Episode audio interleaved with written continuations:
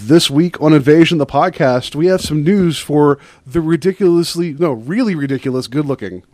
We discuss Marvel's Jessica Jones' new upcoming Netflix series this Friday. And we ask the all-important question, is it a gorgeous lady of wrestling or a Batman villain?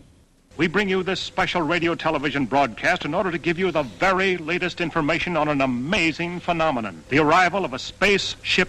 Just a minute, ladies and gentlemen, I think something is happening. Flying saucers have invaded our planet. People of attention. It's the invasion of the podcast. The whole world is under attack. Can it survive?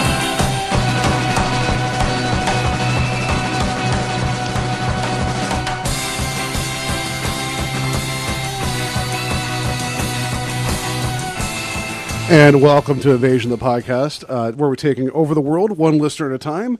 I am, as always, Paul Latigra Stedman, and to my left, is Joe Magnum Peters. I'm making that face right now. You're making that face? I'm going to make that face through the whole podcast. Yeah, cool. I'm going to be making my face, too. It's going to be the same face, but not quite. And joining us tonight is Maggie Blue Steel Antone. Hello. All the way from the wonderful world of Washington, D.C. She is joining us as we have a lot to talk about in regards to Jessica Jones. And since she happens to be a lady person and also a master's in English and works for the AP, it just seems very appropriate to have someone who has a strong writing background to talk about a hero that is a private investigator and also a journalist in the comics. So thank you for joining us for the show. Thanks for coming. Thank you for having me. Yeah, and also I know that you have a lot of things that you enjoy that are of like movies and books and all that, so it seems like a perfect combination of everything to have you on. So, yeah. Well, thank you. And then we're never going to talk. It's going to be just awkward silence the rest of the time. It'll be silence for the rest of the Everybody hour. Look at your phone. Yeah. So I just want to mention before we get started in the news, though, I was telling Joe that that Mary had gotten me Fallout 4. And it's funny because I'd never really played a Fallout game before, but I got excited for this one. And she bought it for me, and I started playing it. And the game it's tough, but I didn't understand the systems initially because it doesn't hold your hand. It is kind of like, you figure it out. You're in the wasteland. Well, it's the fourth one. Yeah. I assume you know everything. Yeah, well, I don't. So I had left the vault and got some, like, I shot some people, took their clothes, and was, like, wandering around the wasteland in, like, this full, like, leather and, like, gas mask and had a machete. And then I went to go trade with somebody, and since it was in first person, I thought I was trading items I had excess of. Mm-hmm. And didn't realize that I had traded away all my clothes. And I was just walking around and wondering why I was getting killed easily and everything. And then I zoomed out and realized that all I had on was a gas mask and a machete. And I was walking around the wasteland talking to people, and so there was bits and places here where they're like, there's these dialogue trees where they're like, "You seem like a good person. You should join us." And it cuts back, and you see a guy just in his underwear with a machete and a gas mask. It didn't seem like, I don't know. I don't seem like a trustworthy person if I'm just running around in the wasteland in just my underwear. So that was sounds like Borderlands. Because, like, the psychos, like, how they just have, like, those orange pants. Yeah, I kind of felt like one of the psychos. Yeah, it was just... you were in the wrong game. Yeah. I mean, I just realized that now that my first inclination at any times of stress is just to run around without pants on, so... But anyway, I thought that was just like... So the one night, I was actually trying to find people to kill so I could actually take their pants, which... And then in the game I did that too. See what it does to you. Yeah. It was just a bizarre instance. I thought that'd be funny to share that I struggled without pants, but I found pants, so I've moved on and I'm now successful. So did they not let you in any of the convenience stores? No, but they let me into one of the communities. They're like, "Oh, wait, you're a trustworthy person," and I'm just like, "I'm just wearing a gas mask. They can't see my face, but I'm ripped. They see my abs. They're like, well, look at those washboard abs." He takes care of himself clearly. He has his skin tone. I don't know how he has that when there's really no sunlight. But all right, so let's get on to news.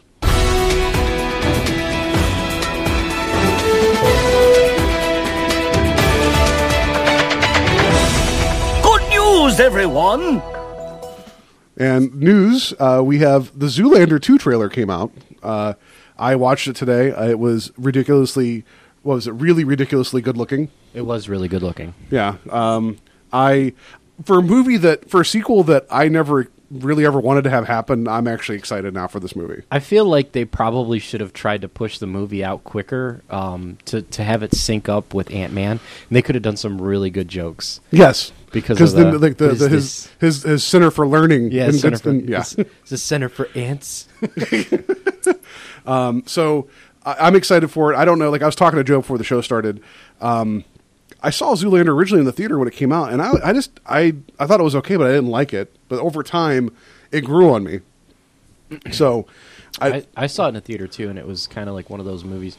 I think there were a lot of movies in the early 2000s that were comedies where I saw them, and I was just like, that was kind of funny.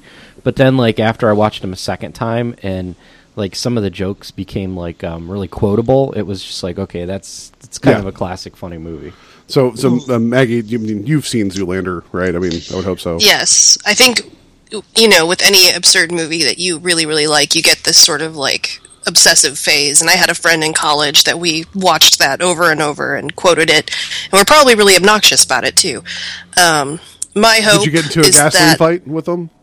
Did I? No. It was tempting, though. No, actually, speaking of that, later on I found out that... you realize that Alexander Skarsgård, one of his first film roles, was one of those models that gets blown up in the gasoline fight. I didn't realize that. Yeah, he's the one that, is like, excuse me in the kitchen in that scene before they go get a mocha frappuccinos. And I'm just hoping that his ghost will make another appearance, maybe. Every time I watched True Blood after that, I kept calling him Meekus, because that's his character's name in Zoolander, and it was like, he's so serious as Eric Northman in True Blood, and then it's like, Meekus. That's funny. I didn't realize that. But yeah, it just, I thought the movie was funny, I guess, but it just didn't. Because Will Ferrell wasn't the known commodity he is now whenever that first one came out. I mean, he was funny, but I think now that I really got into what his humor is, his character of Mugatu just cracks me up a lot now. And I don't know, it's weird how that grew on me.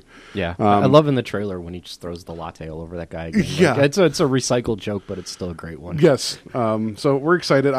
For a sequel that I don't think anybody was expecting. It's kind of like Anchorman 2, where it's I guess people were wanting it, but it finally has its time now. And I guess it kind of makes sense with them being older, that kind of shunned, and it just I think it'll be funny. I really liked Anchorman 2, though. I did too. I liked Anchorman 2 a lot. It's just that it just felt like it needed some time to recharge its batteries. I think it is kind of like wine-ish like that, where if they go too quick, like Hangover, they spun those Hangover sequels out way too fast, and it kind of was like the second and third one. You're like, eh, yeah, and they were pretty much the same movie. Yeah, they were. I have not watched the sequels. I saw the first one, and the first one was okay. It's exactly the same. They're like, oh, we lost somebody. He's right back where we were originally. Yeah, that's all right then. I'm glad I missed those, but excited for Zoolander. Other movie news. There is talk of Matthew McConaughey possibly being cast as the character of Roland Deschain, or Off the Chain. I don't know how you say the name. Deschain. How could you not know how you read? I read because you read the books doesn't know you don't know how to sound it all out. You have a shower curtain, a Dark Tower shower curtain. Yeah, well, it doesn't mean I have to read it. I don't need to read to be in the shower. But yeah, he's going to be playing the character of Roland the Gunslinger, supposedly. And at first, I was kind of lukewarm to the idea, but then I realized after watching True Detective, he'd be perfect for it. Yeah, just grizzled and just he's seen some shit, man. I think that perfectly sums up Roland. And Maggie, you said you read the first book. I read the first book. I enjoyed it a lot. So, but I read it years ago. So it's hard for me to think back and picture him in a role that I kind of don't remember very well, unfortunately. But I think. You're right. After seeing him do a more serious role in True Detective, that he could probably do a very good job. Yeah, not in Dazed and Confused. I wouldn't want that guy to be in my Roland. But all right. So the interesting thing is when Stephen King was writing the original stories and the books, he always kind of imagined Clint Eastwood playing the role of Roland. Okay, and it's you could see that. Yeah, but it's who would? So if you can't get Clint Eastwood in his prime, who would be a good option? And McConaughey kind of fits that. He has that wiry frame and kind of he's not your typical wide shouldered leading man type. It's he can look run over. Well, Eastwood did more with Dirty Harry and his westerns and stuff like that. He was a more gruff action hero-ish type star, and McConaughey is not that, but he's definitely a generational character, generational actor like Eastwood. Like, I could see him getting into the director's chair like Eastwood is nowadays, and, you know, becoming like that kind of iconic actor director. Yeah, so I think that's a good choice. Now that the movie's it's supposed to be coming out in 2017, so they need to get this whole thing moving. Like, enough talk, because that takes a while to make these movies, you know. So it makes me wonder how soon they're going to pull the trigger and get this going. He had to have been out there fishing for parts, or his agent was, because I know there was a lot of buzz with him a couple weeks ago about Marvel trying to throw something his way for a character. They didn't say what, but they were like, McConaughey turns down a deal to be in a Marvel movie.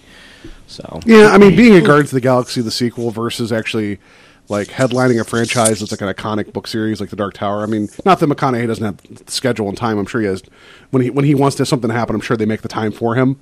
But that's still, it could be good. It depends on the rest of the casting, because there's a couple other key characters that I'm not going to get all fanboy, but I just hope they don't mess up Eddie or some of the other guys around, because like Eddie Dean is he's awesome, and you need a good smartass that you actually care about kind of character to be that. So we'll see. I'm sure there'll be more news, but I never thought we'd actually see The Dark Tower actually get made. So until I actually am sitting in the seat in the theater watching it, I'm not going to believe it's actually going to happen.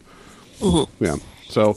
What else do we have? I don't know if there's any other news that you had, Joe, because I know I had I had that one story that you saw the headline of. Oh, trying to hide news stories. Yeah. Yeah, just go over that one. I didn't really. Yeah, Maggie doesn't know about this. I think you'll get a. Actually, this is not closer to where you're at, but closer than we are. Here's the headline: Rogue Emu captured after 60 days on the lam in Delaware. So there was a rogue emu just traveling the countryside. I'm glad they caught it. Those things are dicks.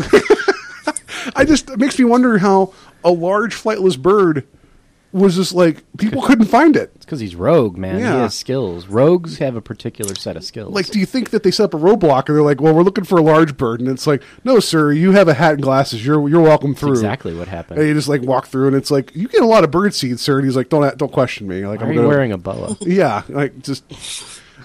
He kept hiding his head in the sand below the line of sight for everybody. It's like, but supposedly, what was some of the phrases in here I thought was funny. So it broke free from a petting zoo, of course, because that's what happens, right? Why would you have an emu in a petting zoo? They're like velociraptors. They like kick your stomach open, don't they? Yeah. That's the worst petting zoo animal ever. See, I didn't know that they were actually that violent. They're very dangerous. If they kick you, you're done for. So, like, this is what Canadian geese aspire to be, is what you're saying. Pretty much. I watched a documentary about a guy who would, like, he would go out and get, like, blood samples from dangerous animals for whatever medical research, and emus were one of them. Like, they had to do this whole thing where they isolated one of them, and then they had to grab it from a certain angle. Otherwise, if it kicked you, you were done for.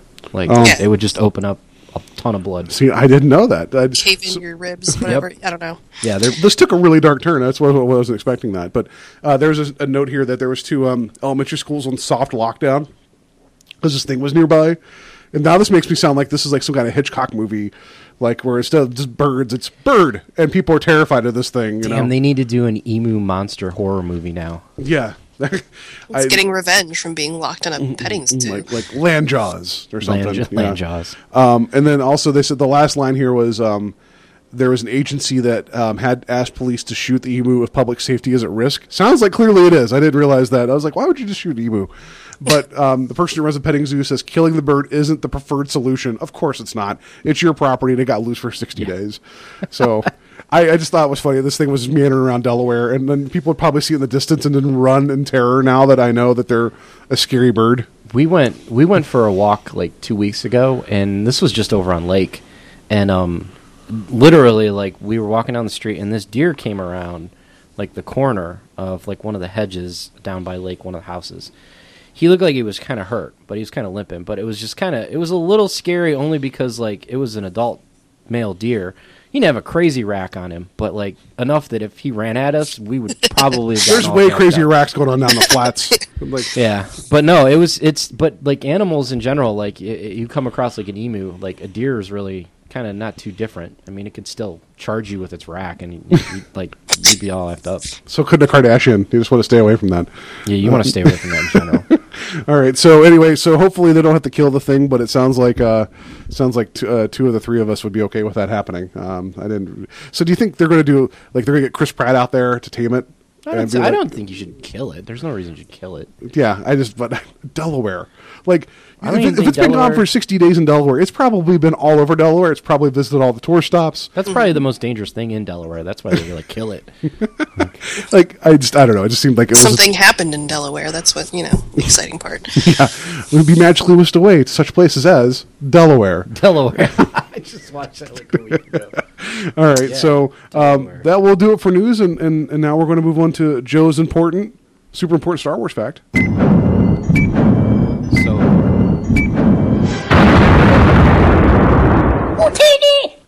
4 weeks, Joe.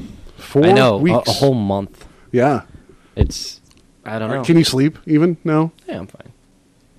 Are you going to lose sleep the day before, though? I told you. We've talked about this. I'm cautiously optimistic. Yeah. Like, maybe, I didn't know if you're like staying awake because you're worried about it or because you're excited for it. I'm neither. So okay. I'm like right there. Maggie, you excited for Star Wars? I am. I actually have a ticket to go with friends on the opening night. So I'm looking forward to it. Good luck getting into that theater and not being like sitting around all the rest of. I don't know. I think I'm going to avoid it day one just because I think it's going to be too bad. Ours are actually, it shouldn't be too bad because we got ours ahead of time and it's reserved seats. So It shouldn't be like, there shouldn't be. I mean, there's no guarantee. Like a mob coming to try to get extra tickets. Is it one of those AMC theaters with the fancy seats?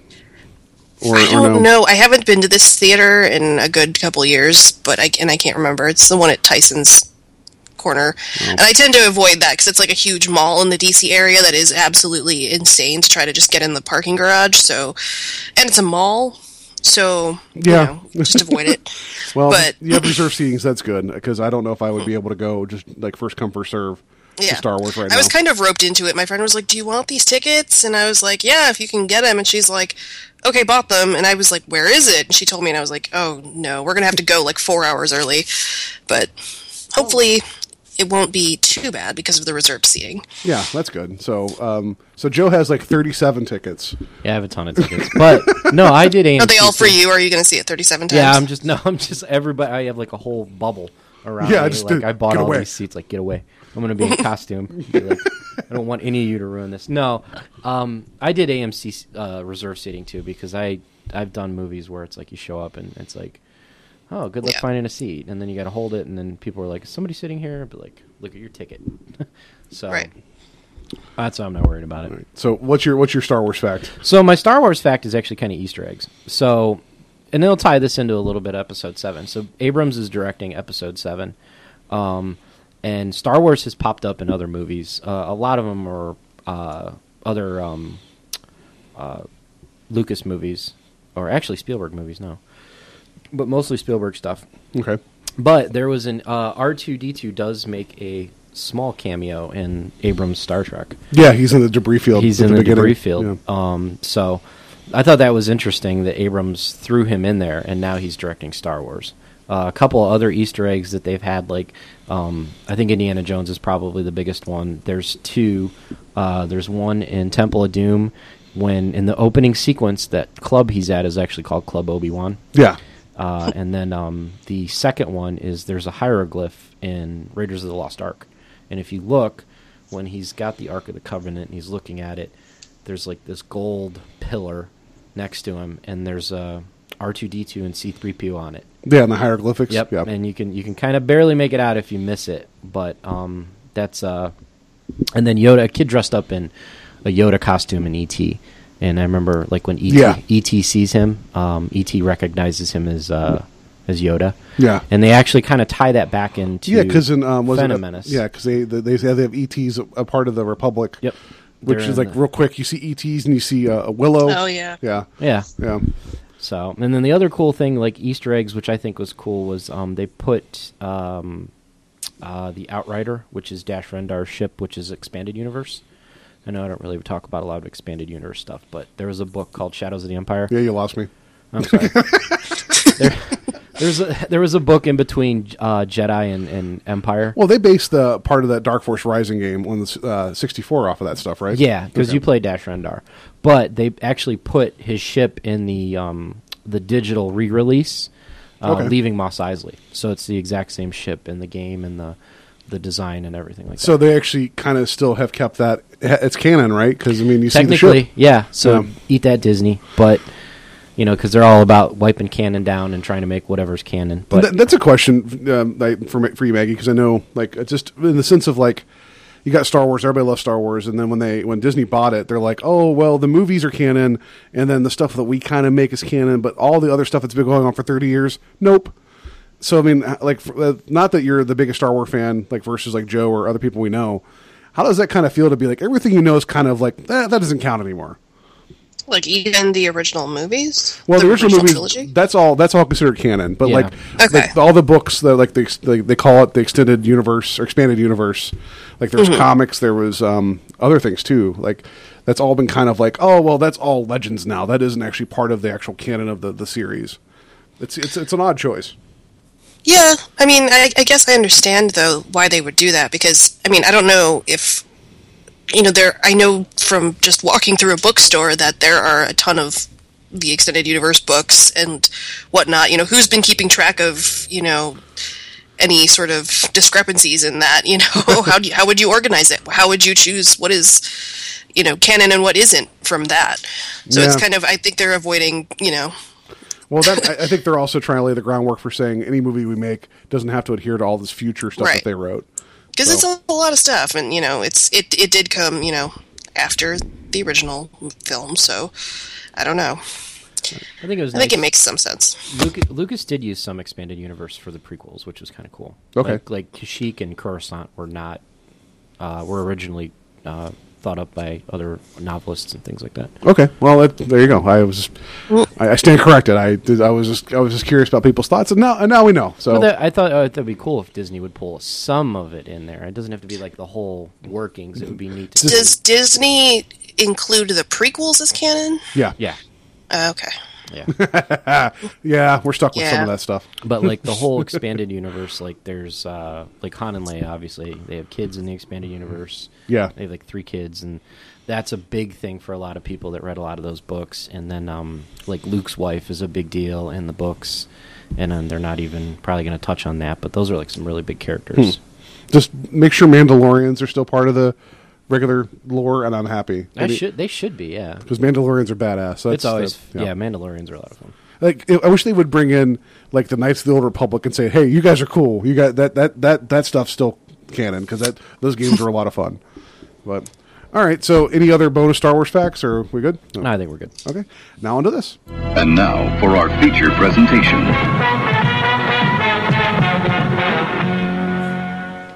AKA Jessica Jones comes out actually on Friday, so we're doing this on Wednesday, so you got a day and a half to try to sleep before you binge watch. I don't think I'm going to binge watch it. Yeah. I watched Daredevil quite a bit. Daredevil, it sucked up like I was like, I'll watch one episode, but, and then like fish were dying. I wasn't feeding pets. Plants were dying. I don't know what was going on. But I feel like as soon as like it gets its claws in me, I probably will because I know it's coming out this weekend. I'm trying to think of anything to do this weekend that I could just sit down and watch like a bunch of TV. But I read some of Alias, which I know they wanted to go with the Alias title, but I'm sure they probably didn't do that because ABC/Disney already has the show Alias. And they didn't want to like, you know, confuse people with that. So they just went with Jessica Jones. But her first appearance was in the Alias comics, which Brian Michael Bendis wrote in 2001. Yeah. Yeah. And that was the first time Jessica Jones made it in the Marvel Universe. And we were talking about this earlier. He always has a way of introducing a character that, and when he does, he makes it seem like they've been there forever.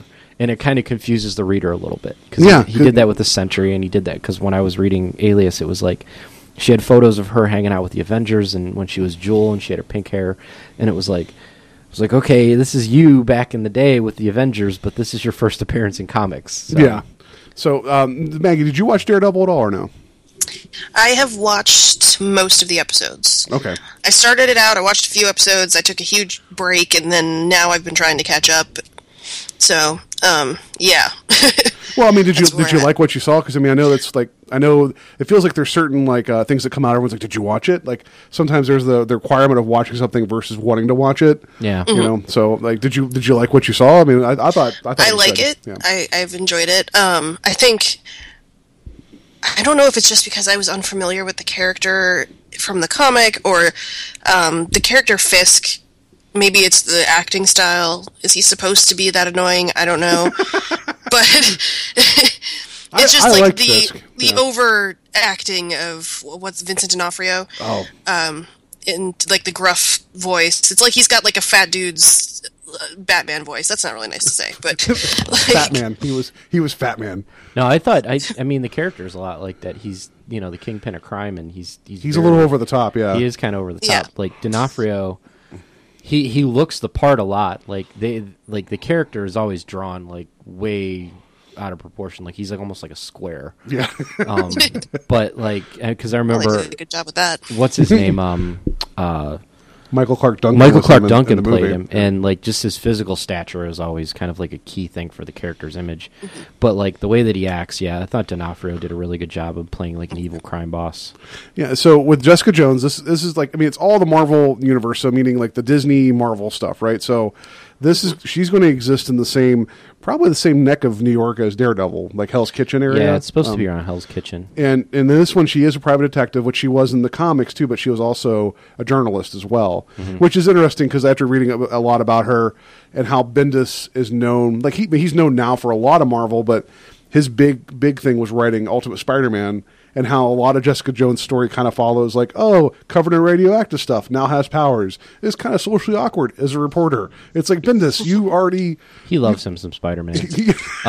Because, well, actually, Jessica Jones' character, she went to school with Peter Parker. Yeah. And her backstory, you know, she had a crush on him, and I think, like, she got her powers from some weird accident that wasn't directly related to his, but...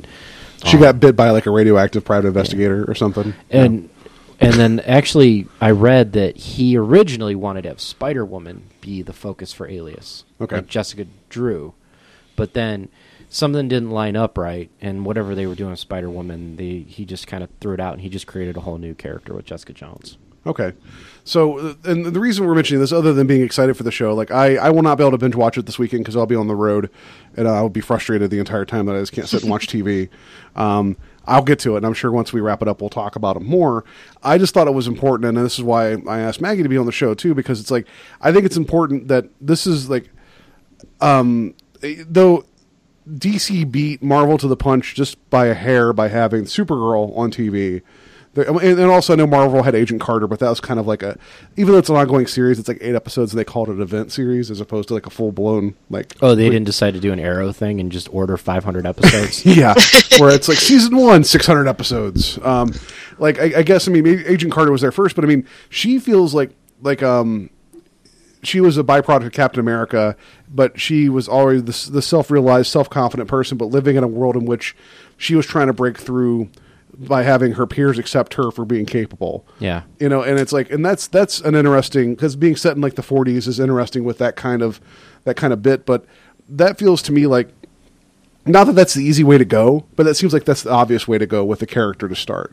Always. It's like, oh, you gotta have the woman prove that she's can be there with the men and whatever. It's like, so it makes me interested to see with this Jessica Jones, it's like, that's not the same thing. No, it's not. Yeah. And Jessica Jones is an interesting character. Like from the get-go, when I read Alias, I was like, she's pretty dark. Like, yeah, kind of flawed. Like she gets drunk a lot. Are you angry, Maggie? Are you throwing your computer around right now? Is that what's going on? No, like, I'm angry at this discussion. A cat came by and he almost ripped my headset off because he like got caught on the wire, and he's trying to get into a bag that has food in it. So this is my life. So how do you feel in terms of like? I mean, like. Clearly, you know, you consume media. What, I guess the question is, like, it always seems like there's all these stories about guys that have very different parts of their lives, and it's like, you can explore things, but it always seems to be, a lot of times with women, it's always like the stock story is, they always have to prove that they're, like, the same as or better than. That always seems to be, like, the first bit. And I don't know if that feels a little antiquated now. Yeah. Yes. I mean, unfortunately, it still happens, but I am excited for Jessica Jones, especially the more that, like, you know, I talked to you about it, Paul, and I talked to a friend of mine about it who's very into comics and very familiar with Jessica Jones, and just telling me about how, you know, dark the story is, and it's not your typical, you know, superhero lady story. But, you know, you did remind me of, you know, because I am a wet blanket feminazi, feminist, killjoy. Meaning that you're a feminist, but you're also like, you're like, oh, is that what you mean? It's like, you know, when people are joking around and they like say something they shouldn't, I'm the one that kills the fun because I'm like, you really shouldn't say that. Oh, that's why we've been friends for years. Yes, I always make the inappropriate comment. You're like, you should calm down. You know, there have been some, you know, issues that are still present, you know, that like I hope. It doesn't seem like, it seems like, you know, Jessica Jones is really promising. Hopefully it won't break my heart. But, you know, that, you know, I've been following in the news and, you know, sort of have annoyed me. And one of them, you know, I think we talked a little bit about the headlines that have come up about, you know, various toy lines, especially particularly the Disney licensed toy lines for like Age of Ultron, that there was a big backlash because I think I looked it up. There were of 60 licensed Marvel/Disney toys for Age of Ultron. Only 3 of those 60 had featured Black Widow in any way. So, you know, a lot of people, even I think Mark Ruffalo tweeted that he would like a Black Widow toy for his nieces. Can you please put one out there? You know, you don't want to get him angry. You don't want to get Mark Ruffalo angry. No, obviously not. So, and I think, and I couldn't find this article, but I remember reading it. It was probably on one of the Gawker sites, but there was, everybody remembers the scene in Age of Ultron where Black Widow is sort of dumped out of that ship on her motorbike and, you know, drives away like it ain't no thing. And I think they had a toy of that. Basically, it was like the big ship and the motorbike that comes out of the ship, except instead of Black Widow, it was Iron Man on the motorbike, which made absolutely no sense because he can fly. So it was just one of those big what the moments. Like, why? You know, why can't you make her? But and actually, there's an article on the Mary Sue that was written by a former employee of Marvel when they did the transition to Disney, and how like the marketing just completely shifted to like this. They were concerned about the female focus, and then they completely weren't because they were like, "We got the female market down. We got Disney princesses. We're okay." Yeah, that does seem a bit odd that they had superheroes and they had princesses. And well, a lot of kids are starting to like younger girls are even starting to gravitate towards like superheroes. Like I went to and I think concert. That's why people are starting to speak up and, you know, I went to a concert this year and like these people, there's an older couple standing in front of us and I had my Captain America shirt on and they were like, "Oh, that's a cool shirt, blah, blah, blah." And they started talking to us and they're like, he's like, "You know what? My daughter loves watching Captain America." I'm like, "That's really cool." He's like, "Yeah." And he didn't really say anything like about how, you know, like the toys and things like that. But that just shows that like, you know, girls are gravitating towards non-princessy things. But that's a weird thing because it still seems like there's that, like, almost like that counter-reaction where you're getting, and this is not what I would talk about, but you get like the brats with the Z and all that stuff where that's still like this weird. Those are frightening, by the way. They are. But you still almost get that almost like counter-reaction of like, well, no, we got to have princesses still. And it's like, and I was telling Joe about this, like whenever a Brave came out, there was a big deal about, I think her name's Merida. I think that's the name of the girl in that. And maybe I was telling you about it, Maggie, how like when they try to incorporate her into the Disney princess like pantheon, they actually they changed her look. They made her more. They made her less tomboyish. They made her look more like an actual like no, not an actual princess because she is a princess. I mean that's the whole thing, right? Because her dad was a king. Yeah, and but people were kind of bent. It's like, she was fine the way she was. Why did you have to do that? And it's like, and I agree with that. It's just, it's interesting because you don't see these same type of conversations about like guy superheroes or guy perceptions. I mean, there's always going to be the Rob Liefeld pecs on pecs on pecs and the ridiculous like I don't know what body shapes. If I met that guy. I don't know. I just don't think he's ever actually seen a human body. He seems like a cool guy, but I just could not rip. I have to rip on him about it. So, I mean, because you got like the Superman ideal where it's like this huge, like chiseled everything, right? But you don't see guys like, I don't know. It's just, it's not the same type of discussion, you know? And I don't know what that, it feels like it feels like there's fragments from society that have been around for a long time, and they kind of perk up at odd moments when people make these decisions. Yeah. So, but in terms of like female empowerment, so you got Jessica Jones, which she, like, at least in the comics, like, she was like, I could punch through walls. I can fly, kinda. She even admitted that she wasn't really good at landing. She doesn't like flying. Yeah. She's like, kind of like, I kinda. Yeah. And they're like, what do you mean, kinda? But it's like, but she would rather just be a private eye and get paid and just like put food on the table, because she just felt like she didn't have that gear that like Captain America had. Yeah. To be like, well, this is to be a symbol, to be somebody. Right. And that's a very real like acknowledgement, where it's like, this person has this gift, I guess you'd call it, and be like, you know what, guys, I have it, but that doesn't mean I have to go do this. Right. And that's very different, you know? That's what I liked when I was reading it. It kind of gives you a perspective, like, every single person who has powers is either a supervillain or a superhero. There's never anybody who's like, you know what, I just want to be a barista. Who cares if I can turn invisible? Like, I'm an invisible barista. It's like... There's more of a gray area where, yeah, you know, maybe I want to, right, be a barista or be an accountant or something. She can bench press a car, but, like, she's like, I just want to do this. Yeah. And, like, she has a conversation with Captain America in the comics, and he asks her, he's like, you know, why don't you want to do what we do? And she's like, you know what? I don't think I'm a hero. She's like, just because I have all these powers, you know, nobody ever thinks, like, you have powers doesn't mean you have to do something with them. Even though Spider-Man's big thing is... Great power, great responsibility. Yeah. That's his thing, you know. That's well, and great also that showing responsibility for like what she acknowledges her own personal like limit of like, you know what, I can't put myself out emotionally like this. Mm-hmm. Which in the series, like which we see in the trailers, you got David Tennant playing Kilgrave, aka the Purple Man, who can talk to people, make them do whatever he wants. Which the flip side of that. It's just going to be interesting that this guy who like claimed to fame, big claim to fame, is being the Doctor, where he's this very charismatic, loving guy that always has a companion that he convinces to go do these things, and now he's playing a villain where he has a companion he's convincing to do these things. I think we're getting a dark Doctor Who. I think that's what's happening. That's my guess. You're going to see him come out of a telephone booth and just mess stuff up.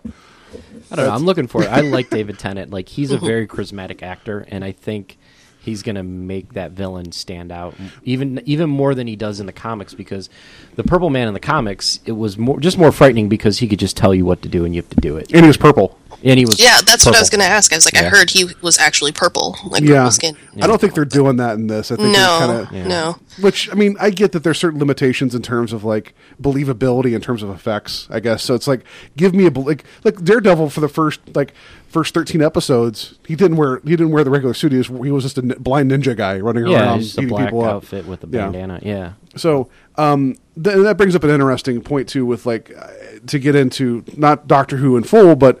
There is that relationship of the Doctor and the companion, and the companion's normally female because the Doctor's normally male, which they've said that doesn't always have to be that way, but it has always been.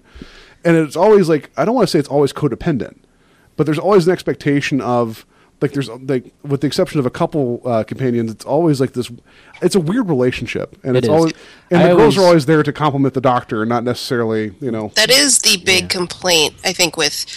I'm not as familiar with the TV shows, but at least with a lot of the Marvel movies, is that Black Widow and other, you know, you see other female characters, is that they're there to prop up the male characters or to mother them in some way, or, you know, pick up after them. Well, whatever. Even that scene you mentioned with the toy line, when she's riding the motorcycle, she's picking up Captain America's shield, and she's like, I'm always picking up after you boys. Exactly. It's like, why does it was a funny line, and she said it well, but why is that always the connotation? And I know, like, and I don't know why Whedon used the vehicle of this. I know a lot of people were upset. Like, after that scene, she had gotten captured, and then what's his name? Banner comes and he rescues her from. They were like, why did she have to, you know, fall into the damsel in distress?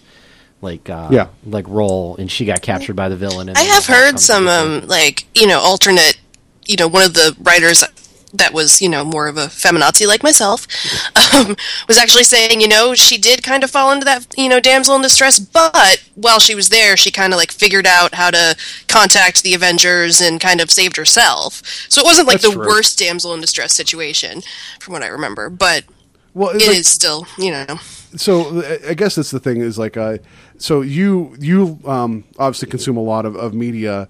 Like, what are your favorite, like, I don't want to use the word role model, because I mean, I think we're all adults now. We don't have to have like, oh, I look up to this person.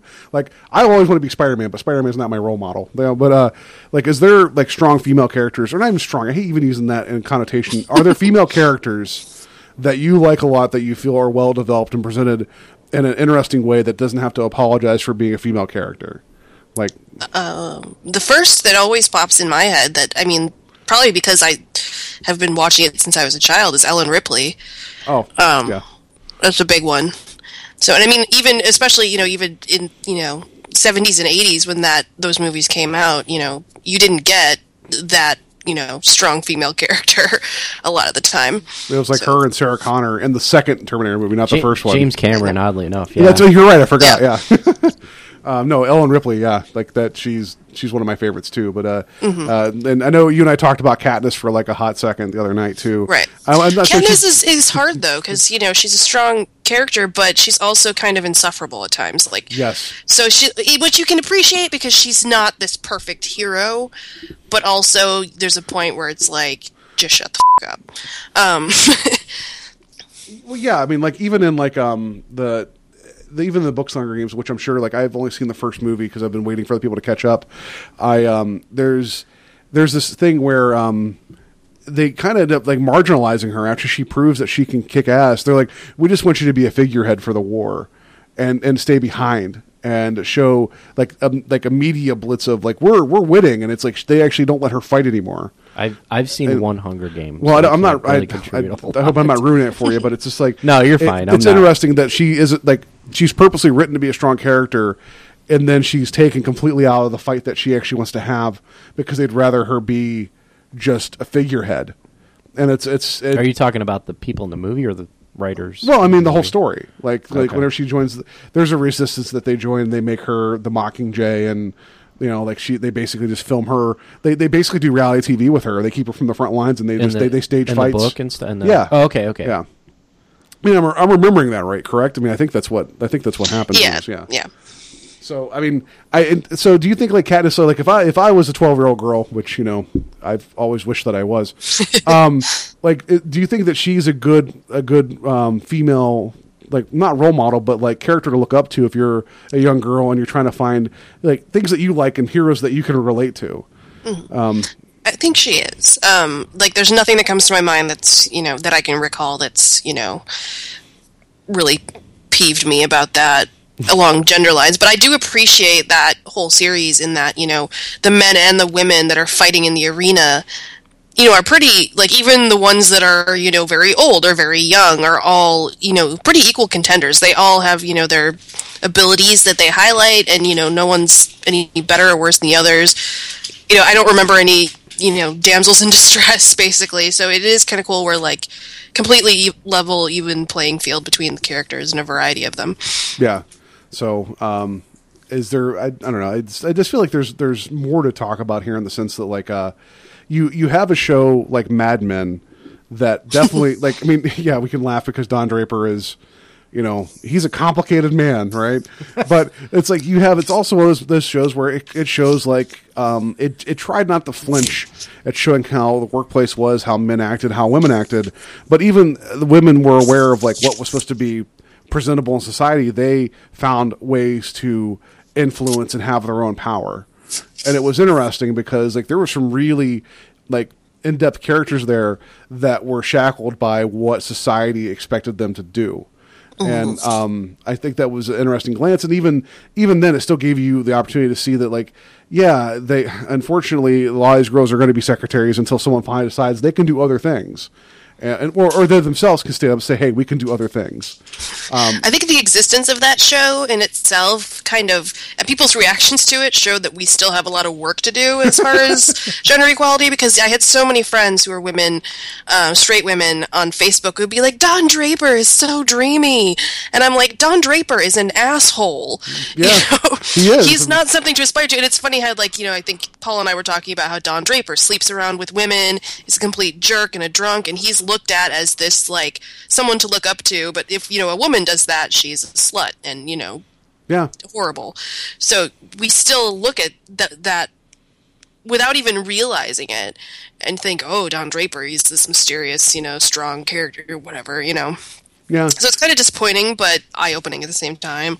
Well, but then you got somebody like Cersei Lannister in Game of Thrones, who she used her position, basically she knew what she wanted to be, so she married, Robert Baratheon just to be queen, and she used her position as being a woman. And I don't think she had much of a choice to marry Robert Baratheon. But she didn't, but even as much as she gripes about having to be queen, she definitely flaunts that ability in everybody's face all the time, so, and she's scary, but she's also really compelling. And I think that world's different in the sense that, I talk about Mad Men, I talk about Game of Thrones, but women also have their roles there too, but there's some really crazy power shifts that go on because they're the ones that make the decisions and they pull the strings, but people aren't aware of it. Yeah. I think that is kind of, I think, what was it that George R. R. Martin based it off of, the War of the Roses? Or yes, I think you're right. Yeah. Yeah, that was how it is. It still is. Women have to. Especially back then, they had no outward powers. You mean the War of the Roses not back then? Pull the strings from behind the scenes. Not like Game of Thrones time. You're not saying back then in Game of Thrones time, but back. No, I'm not saying back then in Game of Thrones time. It is not actual history. So. No, what's funny is at work, I have colleagues in London, and we chat on a Slack channel. And so one new guy in London, we were talking about something, and I don't know how it came up, but we started talking to him about British stuff, and he's like, no, Game of Thrones isn't our actual history. And so, wait, what? Robert wasn't king? No. So I would be way more interested in British history if it was like Game of Thrones, where you give me dragons and fire. A lot of it kind of was, So, Joe, you were going to say something. No, I was saying I've only seen like 3 episodes of Mad Men. Oh, okay. Yeah. Well, Don Draper is kind of a jerk. Spoiler alert. I'm well familiar with a couple of the characters, but I watched like 3 episodes and I couldn't get into it. Oh. I think it's worth watching, but it's a little rough. I guess not to wrap up the discussion, because there's a lot to unpack. There's a lot to talk about, I'm sure. But like you mentioned that you like Ellen Ripley, and that we talked about like Katniss and her.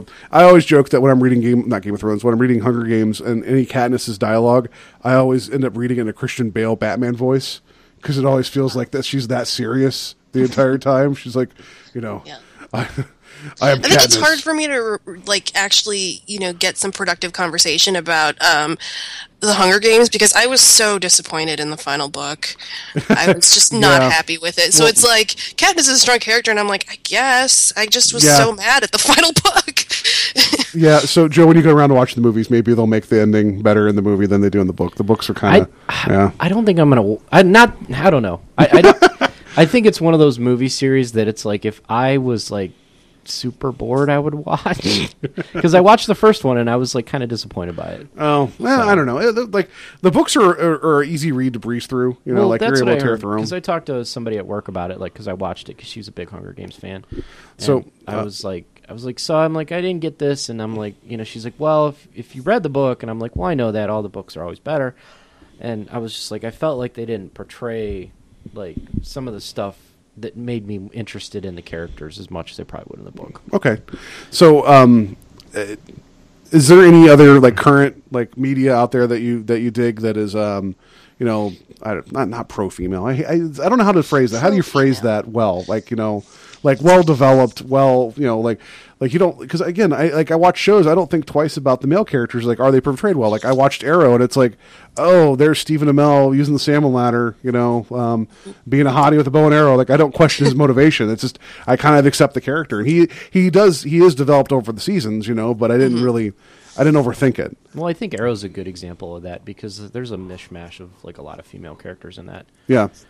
Which I don't know if you've watched the Arrow, Maggie, but I have watched some. It was hard for me to get into. I think it's a little soap opera at the start, and it still kind of stays that way. Yeah, that's better. Why And I was still on, and that's why I laughed at your. They ordered 500 episodes, because I felt like, I was told that it gets better, but there's so many episodes in the first season. I'm like, and when does it get better? Yeah, it's because I keep watching, and I'm like, I don't know. That soap opera.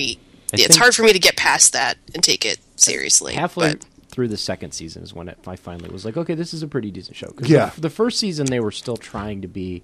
Yeah, around episode 80 when it starts getting... CW crap. Like, way too much drama. Like, I really don't care that you've...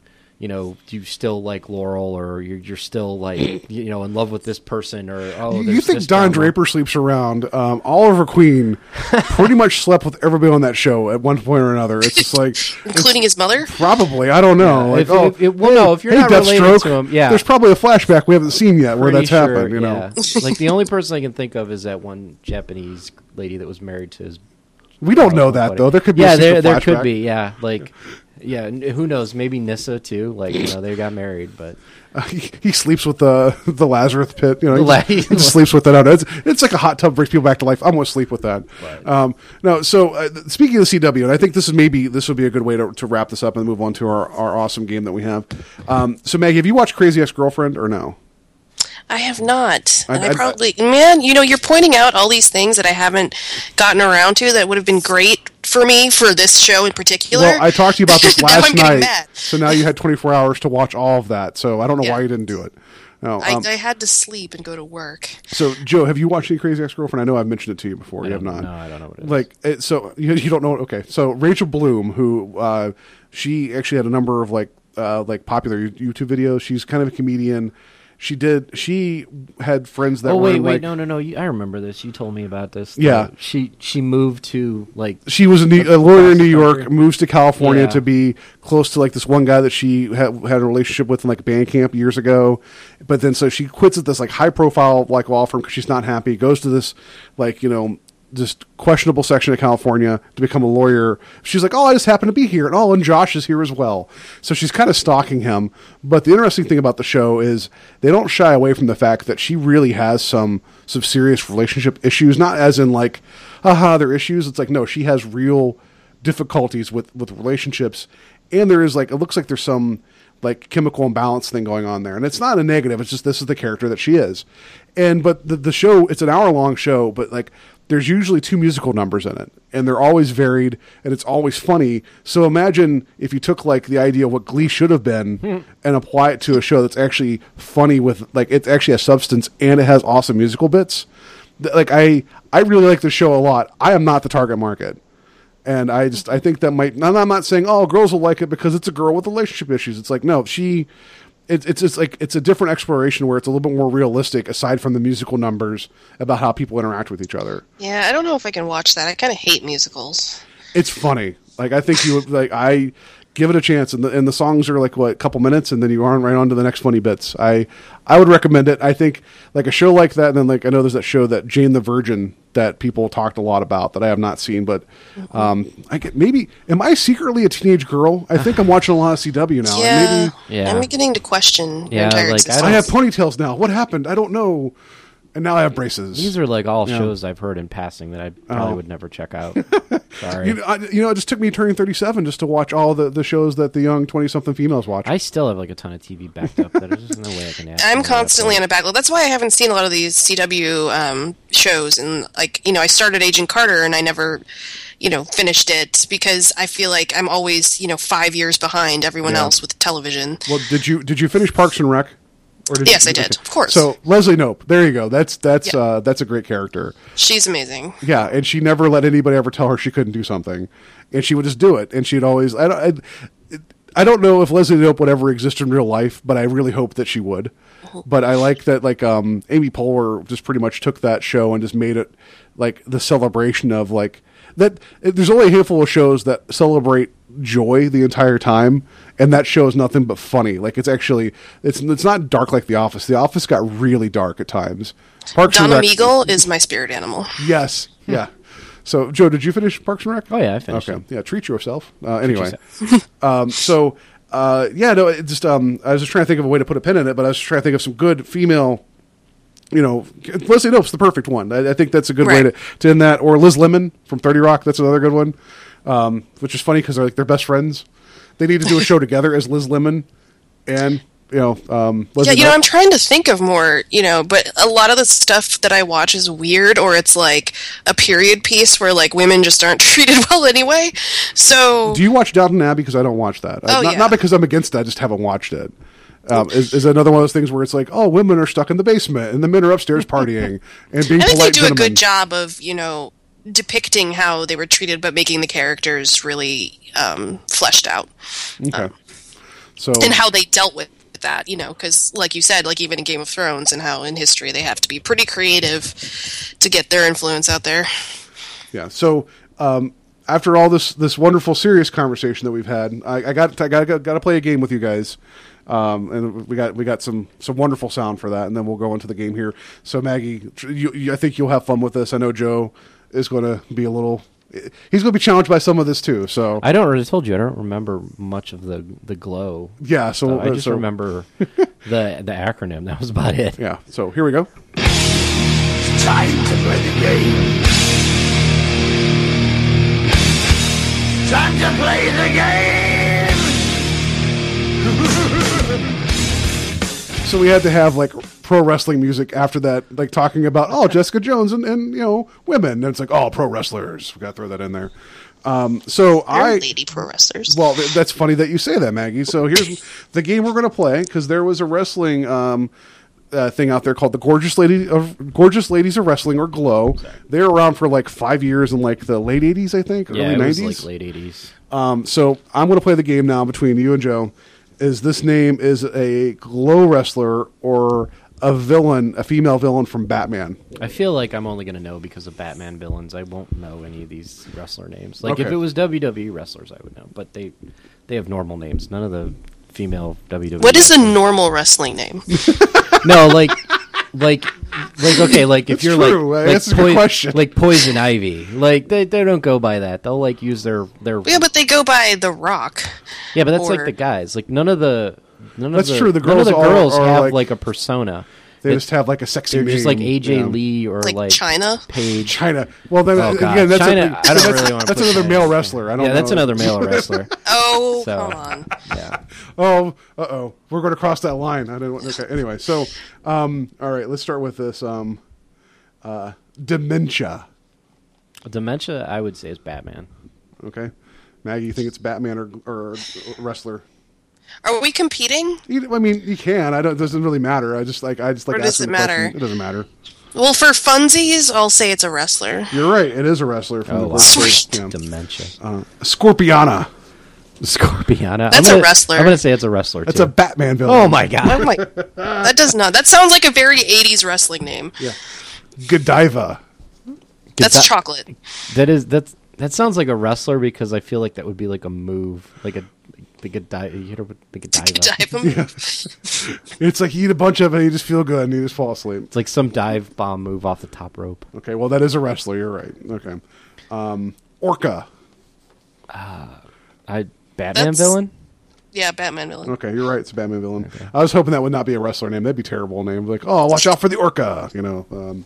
That would be like a stable of wrestlers. They form a pod and then they like rock. Yeah. They rock the ring and you slowly slip off of it like they do with those seals. And they just put your hand on and you're just like, oh, I touched their head. Yeah. You know, Orcas hunting are terrifying. I mean, they're no emu in Delaware, but they're pretty good. Yeah. They're more deceptive than emus, though. Yeah. You think they're going to be all fun and playful, and then they tear a hole in your boat. Roxy Rocket. That's got to be a wrestler. That's a wrestler. That's a Batman villain. What? Wow. You're making this up. No, I'm not. Hey, I looked this up on the internet. So it must be true. All right. Jane Doe. That's a Batman villain? Wrestler. It's a Batman villain. I was going to say, that's a terrible wrestler. That's a great wrestler name. What are you talking about? Okay. Really bad at this name. Actually, Jane Doe would be a good wrestler name, and like she's got amnesia. Yeah. So she just comes in and you don't know if she's a good guy or a bad guy. Like a Jekyll Hyde type thing. Joe's already come up with a storyline for Jane Doe. And I like it. Gremlina. What? Wrestler. That's a terrible name. Yeah, wrestler. It's a wrestler. Okay. Gremlina? Yeah.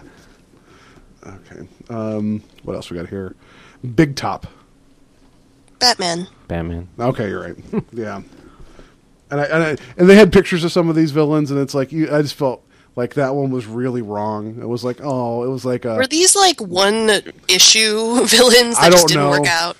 Like, I don't know Batman villains all that well, so... The Mime. Oh, that's the Batman. That's that Batman. That's Batman. I don't think that would be a very good wrestler. Yeah, it's like I lock you in this box, and then but you could probably get out of it because it's not real. Or you could hit her with invisible chairs and things. I want the mime versus Jane Doe. I want that to happen right now. Jailbait. Oh my god! That's a wrestler. Is that a wrestler? Yeah, it's a wrestler. Wow, that's terrible. Speaking of feminism, what the hell? Yeah, right? Okay. Brunhilde. That's a wrestler? That's Batman, isn't it? Final answer? Batman. Okay, well, it was a wrestler. Ah. Right. That just sounds familiar. Like. I know, right? The Harpy. That's Batman? That's Batman, okay.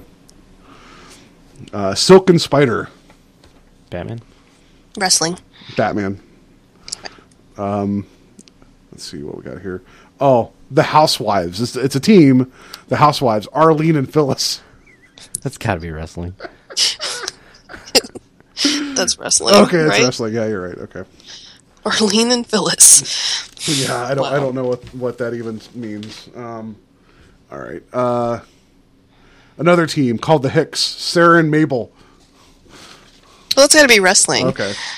I don't. Yeah. So you keep saying it's another team. Yeah. Well, but you could have duos. I don't think they would have a Batman. Okay, duo. Fine. One more duo. Just because of the name. The Soul Patrol. And their names are Envy and Adore. That's got to be wrestling. Okay, you're right. Okay, Soul Patrol. All that sounds like a stable that's probably still around. Yeah. Vicky Victory. Is that Batman? Wrestling. Batman. That's wrestling. Oh wow. Okay, I'll just do a couple more here because I know this is highly entertaining. It's entertaining to me. Ma Gun. That's wrestling, isn't it? Well, I'm going to say wrestling. Okay. Ma Gun? Like Ma Gun. Like it's an older lady that last name Gun. Like that's Ma Gun. As opposed to get away from Ma Gun. That's what I thought the reference was. Wrestling. That's a Batman villain. Really? Yeah. Are you serious? Yeah. All right, this one is Melody Trouble Vixen, otherwise known as MTV. That's got to be wrestling because MTV was big in the 80s. Yep, that's a good reasoning there. All right, Cheyenne Cher. Wrestling. It's got to be wrestling. Okay. Was it actually Cher? I don't. Yeah, right. Speaking of actually Cher, this next one, Lady Clayface. Oh, that's Batman. Yeah, that's just the fact they had to call her Lady Clayface. Really, like can't she just be her own thing as opposed to that's Clayface, but it's a lady version. Clayface too. Yeah. I was gonna ask. I was like, isn't there a male Clayface? Yeah, Clayface. Which Clayface can turn into whatever too. So maybe it is just Clayface. Right? Attaché. Batman. Wrestling? It's wrestling. Okay. I'll go through a couple of these real quick here because you're going to figure out a pattern here real quick. Amy, the farmer's daughter. That's wrestling, but it would be funny if it was Batman. Yeah. Americana. Wrestling? Yep. Corporal Kelly. Are these all wrestling? Wrestling. Debbie Debutante. Wrestling. It's the Widow. We'll go with Batman. It's wrestling. Yeah, I just like say some of these names. I couldn't help it. You just want to read the list. Major Tanya. Major Tanya. I doubt your military rank with that name. All right. So, there's a Palestina. What? Instead of Palestine, it's Palestina. Oh my god. Wait, is this wrestling or Batman? Wrestling. I think we're completely out of the realm of Batman. There were some. That name would not go over today. Nope. There's like what do we got here? We got White Rabbit. That's not bad. Yeah, that's a Batman villain. Oh, that's a Batman villain. Yeah, I was thinking it was a wrestler. Tiger Moth. See? What it? Tiger Moth. What do you think of that one? Tiger Moth. Yeah. Tiger Moth. Tiger Moth. Like Arthur. I don't know. Yeah, not in the face. Oh. That's also a Batman villain. Anyway, so I thought that was fun just to dig into that a little bit. So, but anyway, Maggie, I appreciate you being part of the show. It was some interesting and enlightening discussion about topics and issues, because that we're always at the cutting edge of topics and issues. Right. Yeah, thanks for being on the show. Yeah. Thanks for having me. Sorry I didn't, I could have gone on and on forever, but... Oh, we do too, usually, so that's... Yeah. We gotta, look and say, it's, past so much time, and I keep talking, and Joe's, tapping his invisible watch. He's, crawling out the window, and I'm like, but we're not done yet, Joe. We kind of have a timetable. So, I think that's going to do it for us this time. You guys can hit us up on our Facebook page. We are on Twitter at Invading Podcast. We are on Gmail, or at Gmail, not on Gmail, at Invading Podcast at Gmail. Give us a 5-star review on iTunes or Stitcher. That'd be awesome. That would be good. And spread some love and get some people out there to listen to us. And maybe you guys could write in and talk about if you're excited for Jessica Jones or if there's other characters that we just did not mention that you think are worth the time to look into. We would appreciate that feedback. Tell us your favorite lady wrestler. Yeah, tell us your favorite lady wrestler. I'm sure there's many to choose from. What was what was Randy Savage's? It was Miss Elizabeth. Did she ever wrestle? No, or she was his valet. She wasn't a manager. No, she wasn't a manager. She just basically came out to the ring in a dress. Oh, so okay. Well, then that's maybe that's not the right one to choose, but. All right, so that's going to do it for us for this week. Next week, I know we're going to talk about some Black Friday deals. Oh, yeah. And we're going to Black Friday deals. Come up with something fun for Thanksgiving. So anyway, everybody, have a good week and enjoy binge-watching Jessica Jones.